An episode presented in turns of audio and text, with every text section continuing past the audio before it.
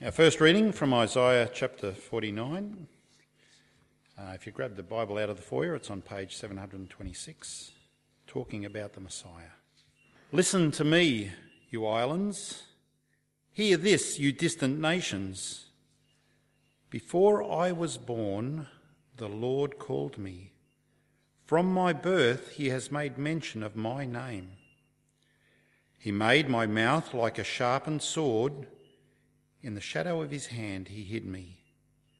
He made me into a polished arrow and concealed me in his quiver. He said to me, "You are my servant, Israel, in whom I will display my splendour." But I said, "I have laboured to no purpose. I have spent my strength in vain and for nothing. Yet what is due me is in the Lord's hand, and my reward is with my God." And now the Lord says, "He who formed me in the womb to be his servant, to bring Jacob back to him and gather Israel to himself, for I am honoured in the eyes of the Lord, and my God has been my strength." He says, "It is too small a thing for you to be my servant, to restore the tribes of Jacob and bring back those of Israel I have kept. I will also make you a light for the Gentiles, that you may bring my salvation to the ends of the earth."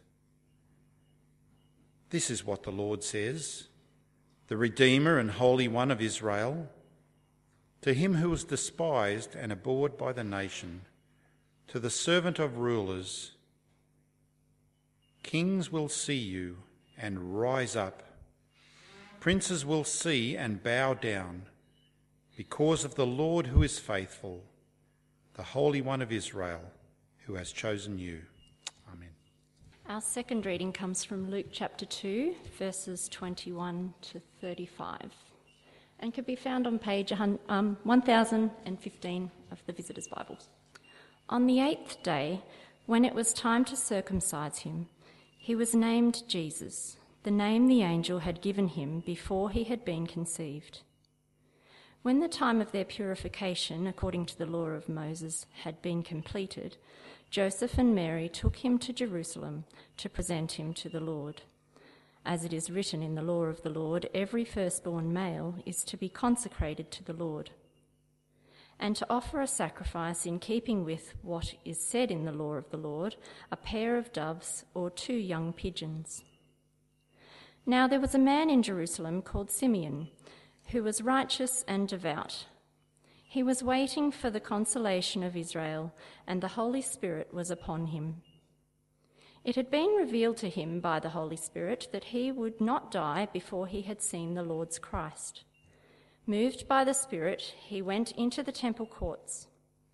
When the parents brought in the child Jesus to do for him what the custom of the law required, Simeon took him in his arms and praised God, saying, 'Sovereign Lord, as you have promised, you now dismiss your servant in peace, for my eyes have seen your salvation, which you have prepared in the sight of all people, a light for revelation to the Gentiles and for glory to your people Israel.'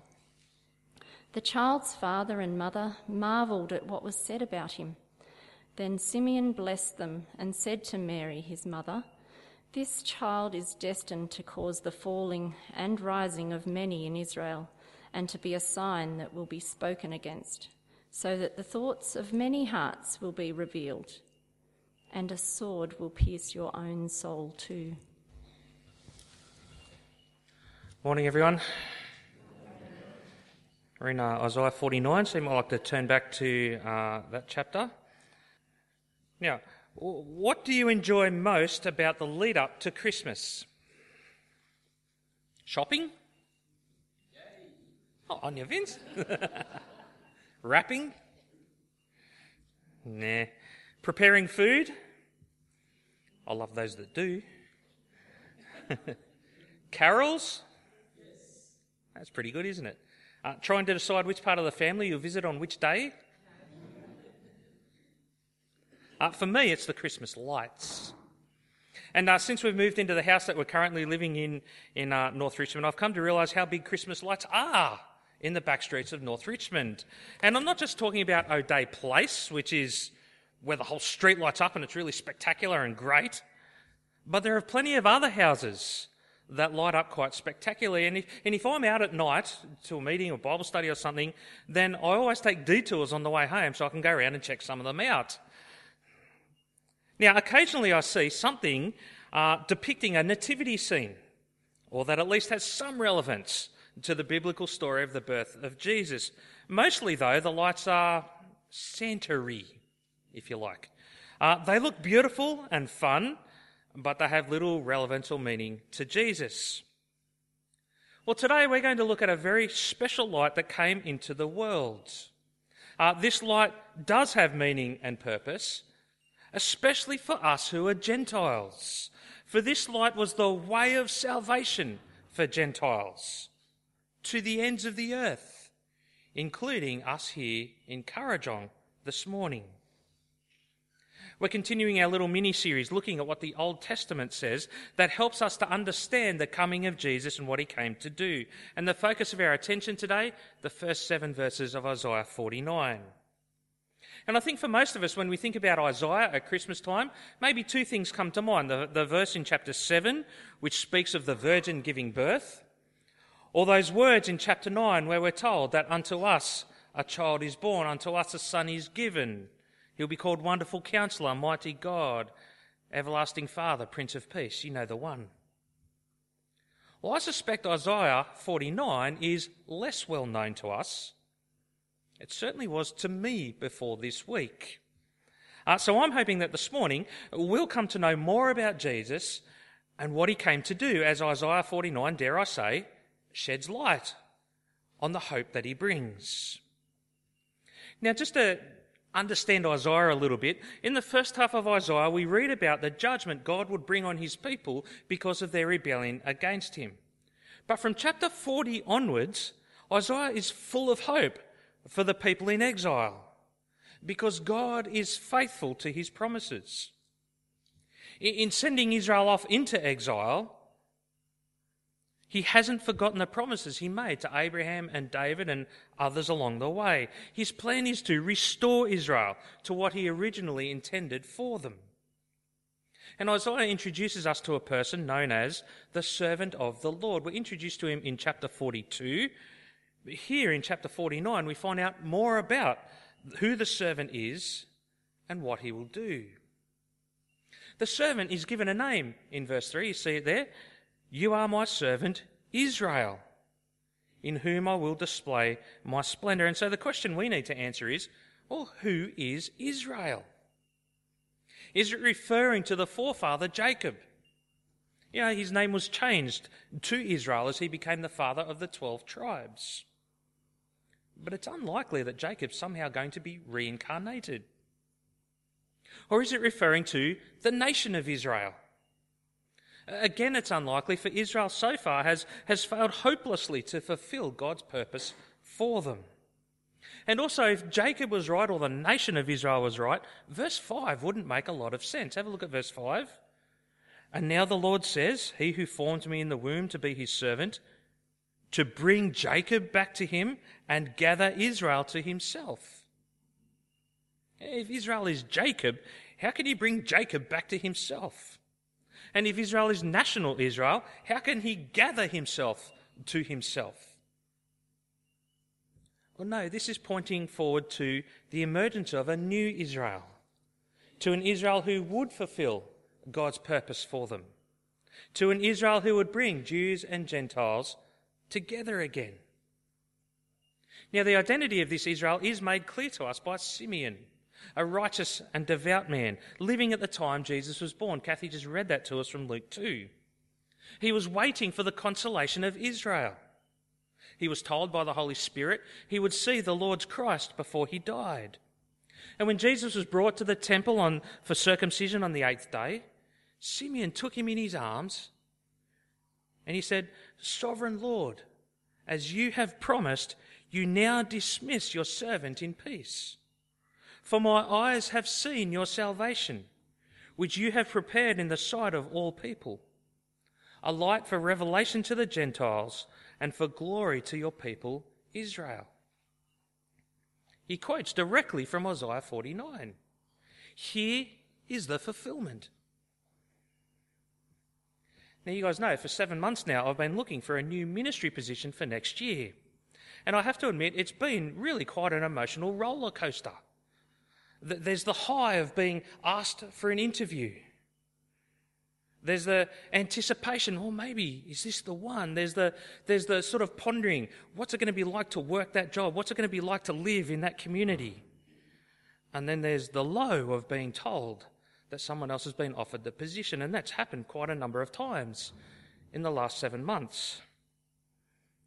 I imagine when a job offer finally comes to me, the high will be pretty high. Well, that day in the temple, Simeon was pretty stoked to be holding Jesus in his arms, for he could see this was the fulfillment of the promise God made more than seven hundred years earlier. He wasn't just holding a baby boy. He was holding Israel. He was holding salvation in his arms. So the identity of Israel in Isaiah forty-nine is Jesus. But what else does Isaiah forty-nine teach us about Jesus and what he came to do? Well, about Jesus, it teaches us that he was commissioned by God, and we see that at the beginning of the chapter. Take a look at verse one. "Listen to me, you islands. Hear this, you distant nations. Before I was born, the Lord called me. From my birth, he has made mention of my name. He made my mouth like a sharpened sword. In the shadow of his hand, he hid me. He made me into a polished arrow and concealed me in his quiver. He said to me, 'You are my servant, Israel, in whom I will display my splendor.'"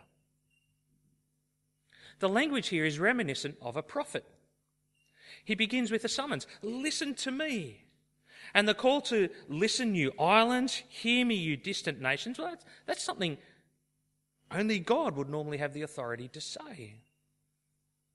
But here someone different is speaking, and he explains that he has this intimate connection with the Lord. The servant Israel was chosen by God before the moment of his conception in Mary's womb. It was God's will for him to be the servant who would display the Lord's splendor. Moreover, his name carried significant meaning of what God's purpose for him was.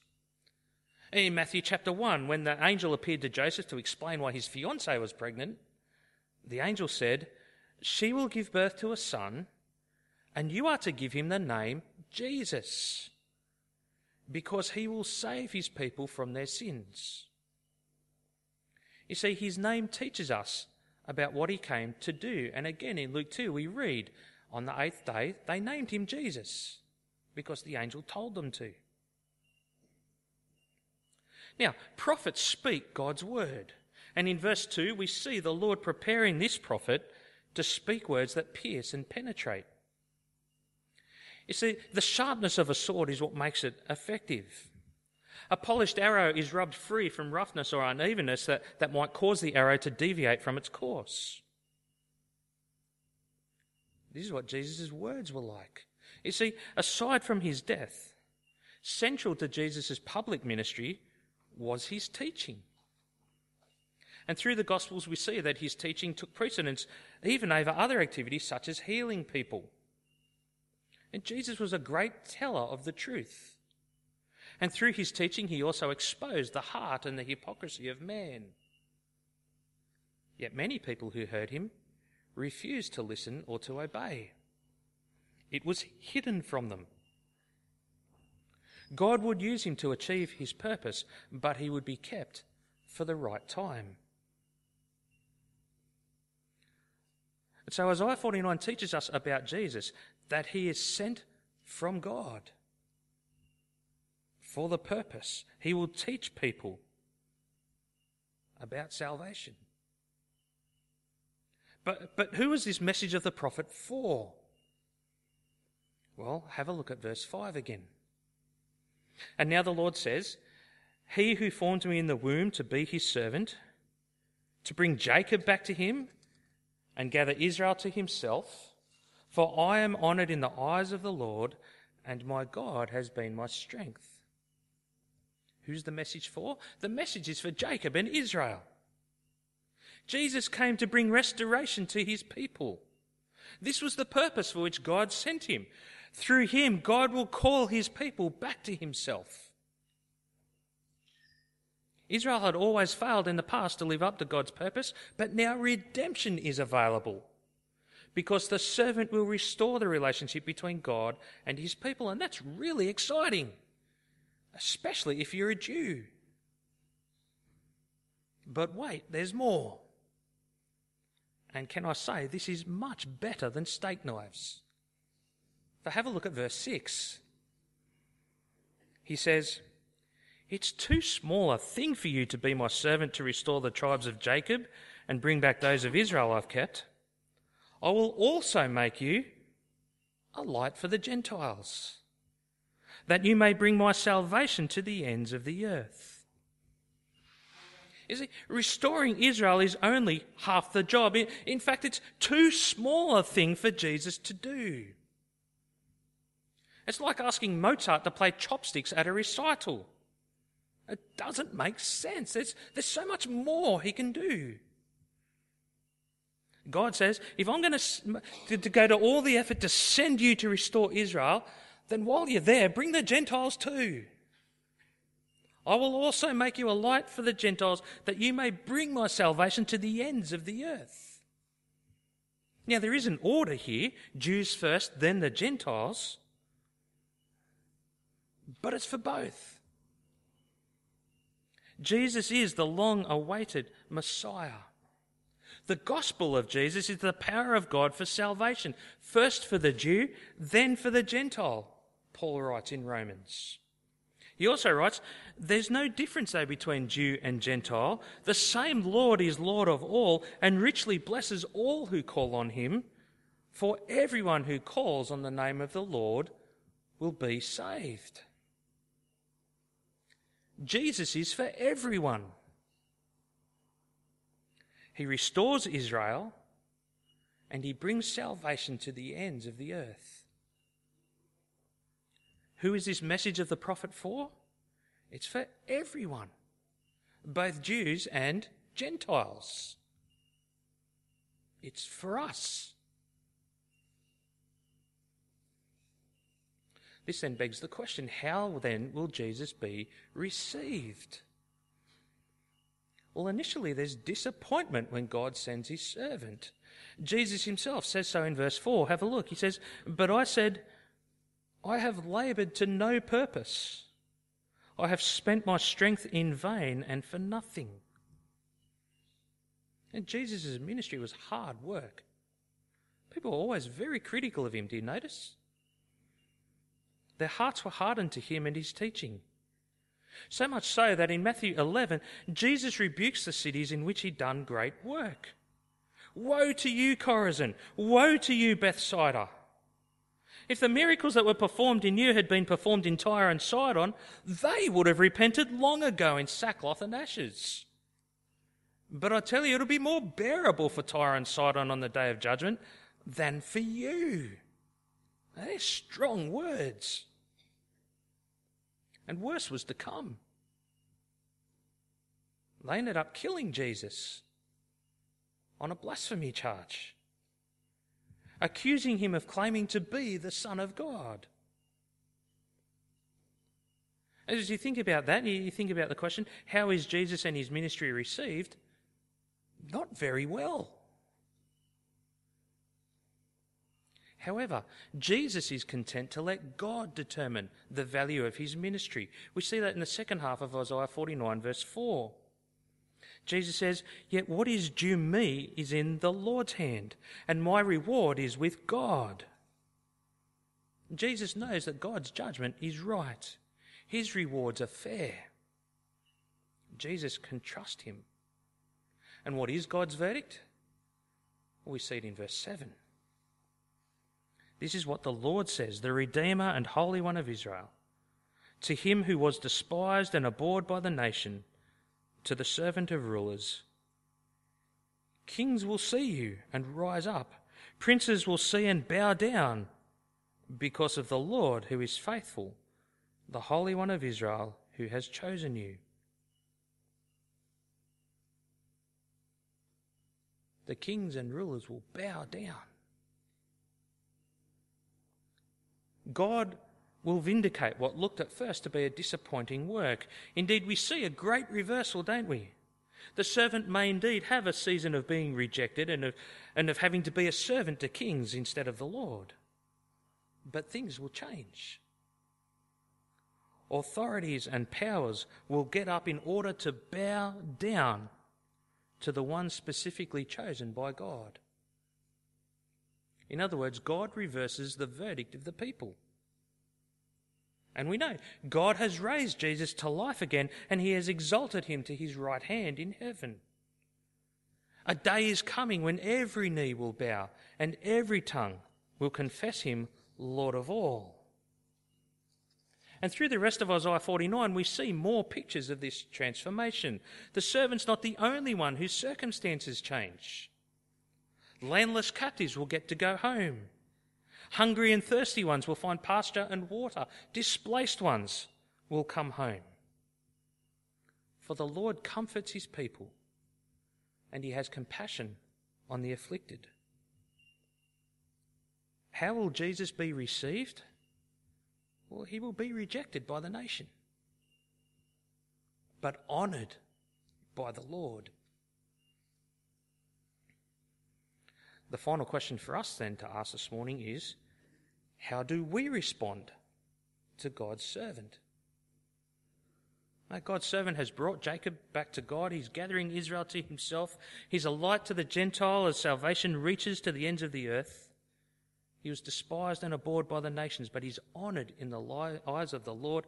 How do we respond to God's servant? Well, firstly, we need to trust him.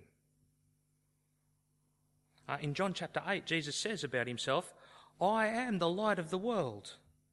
Whoever follows me will never walk in darkness, but will have the light of life."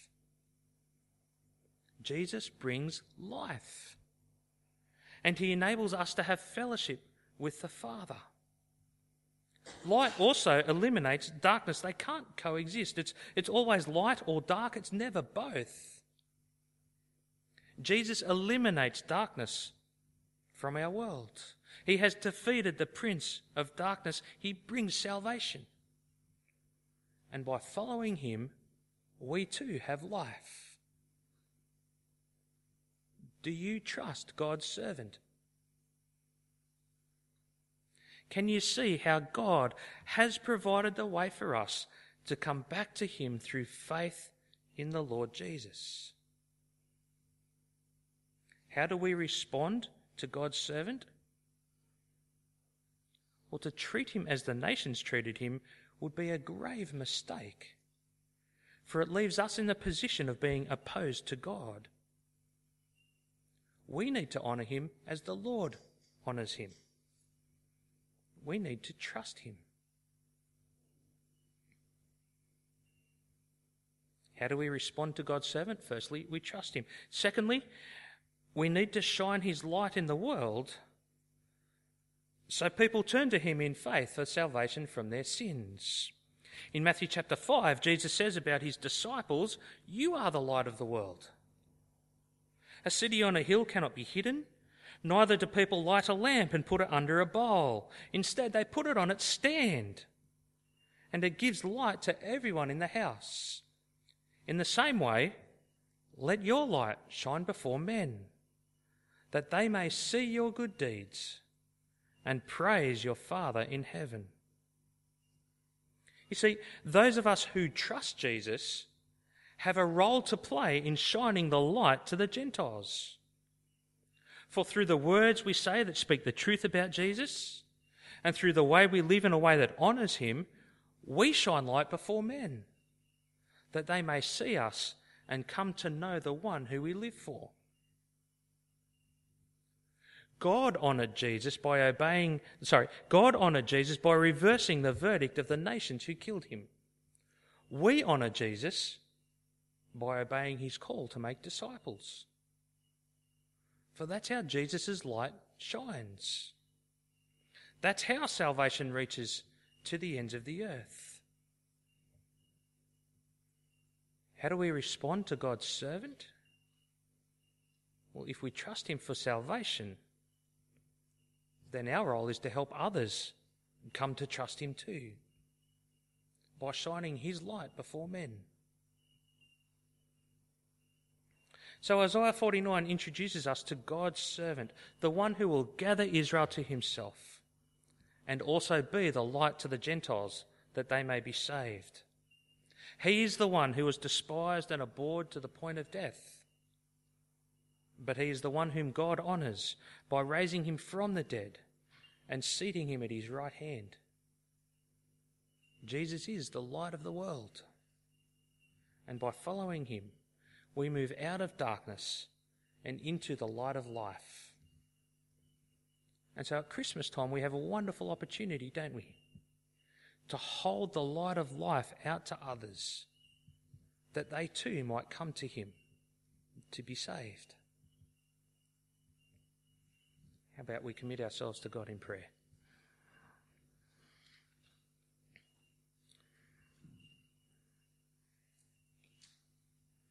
Our Heavenly Father, we thank you for the Lord Jesus. We thank you that he is the light of the world. We thank you that he is the one who came to restore Israel, who gathers Israel back to himself. But we thank you that he is also the light who brings salvation to the Gentiles, to the ends of the earth.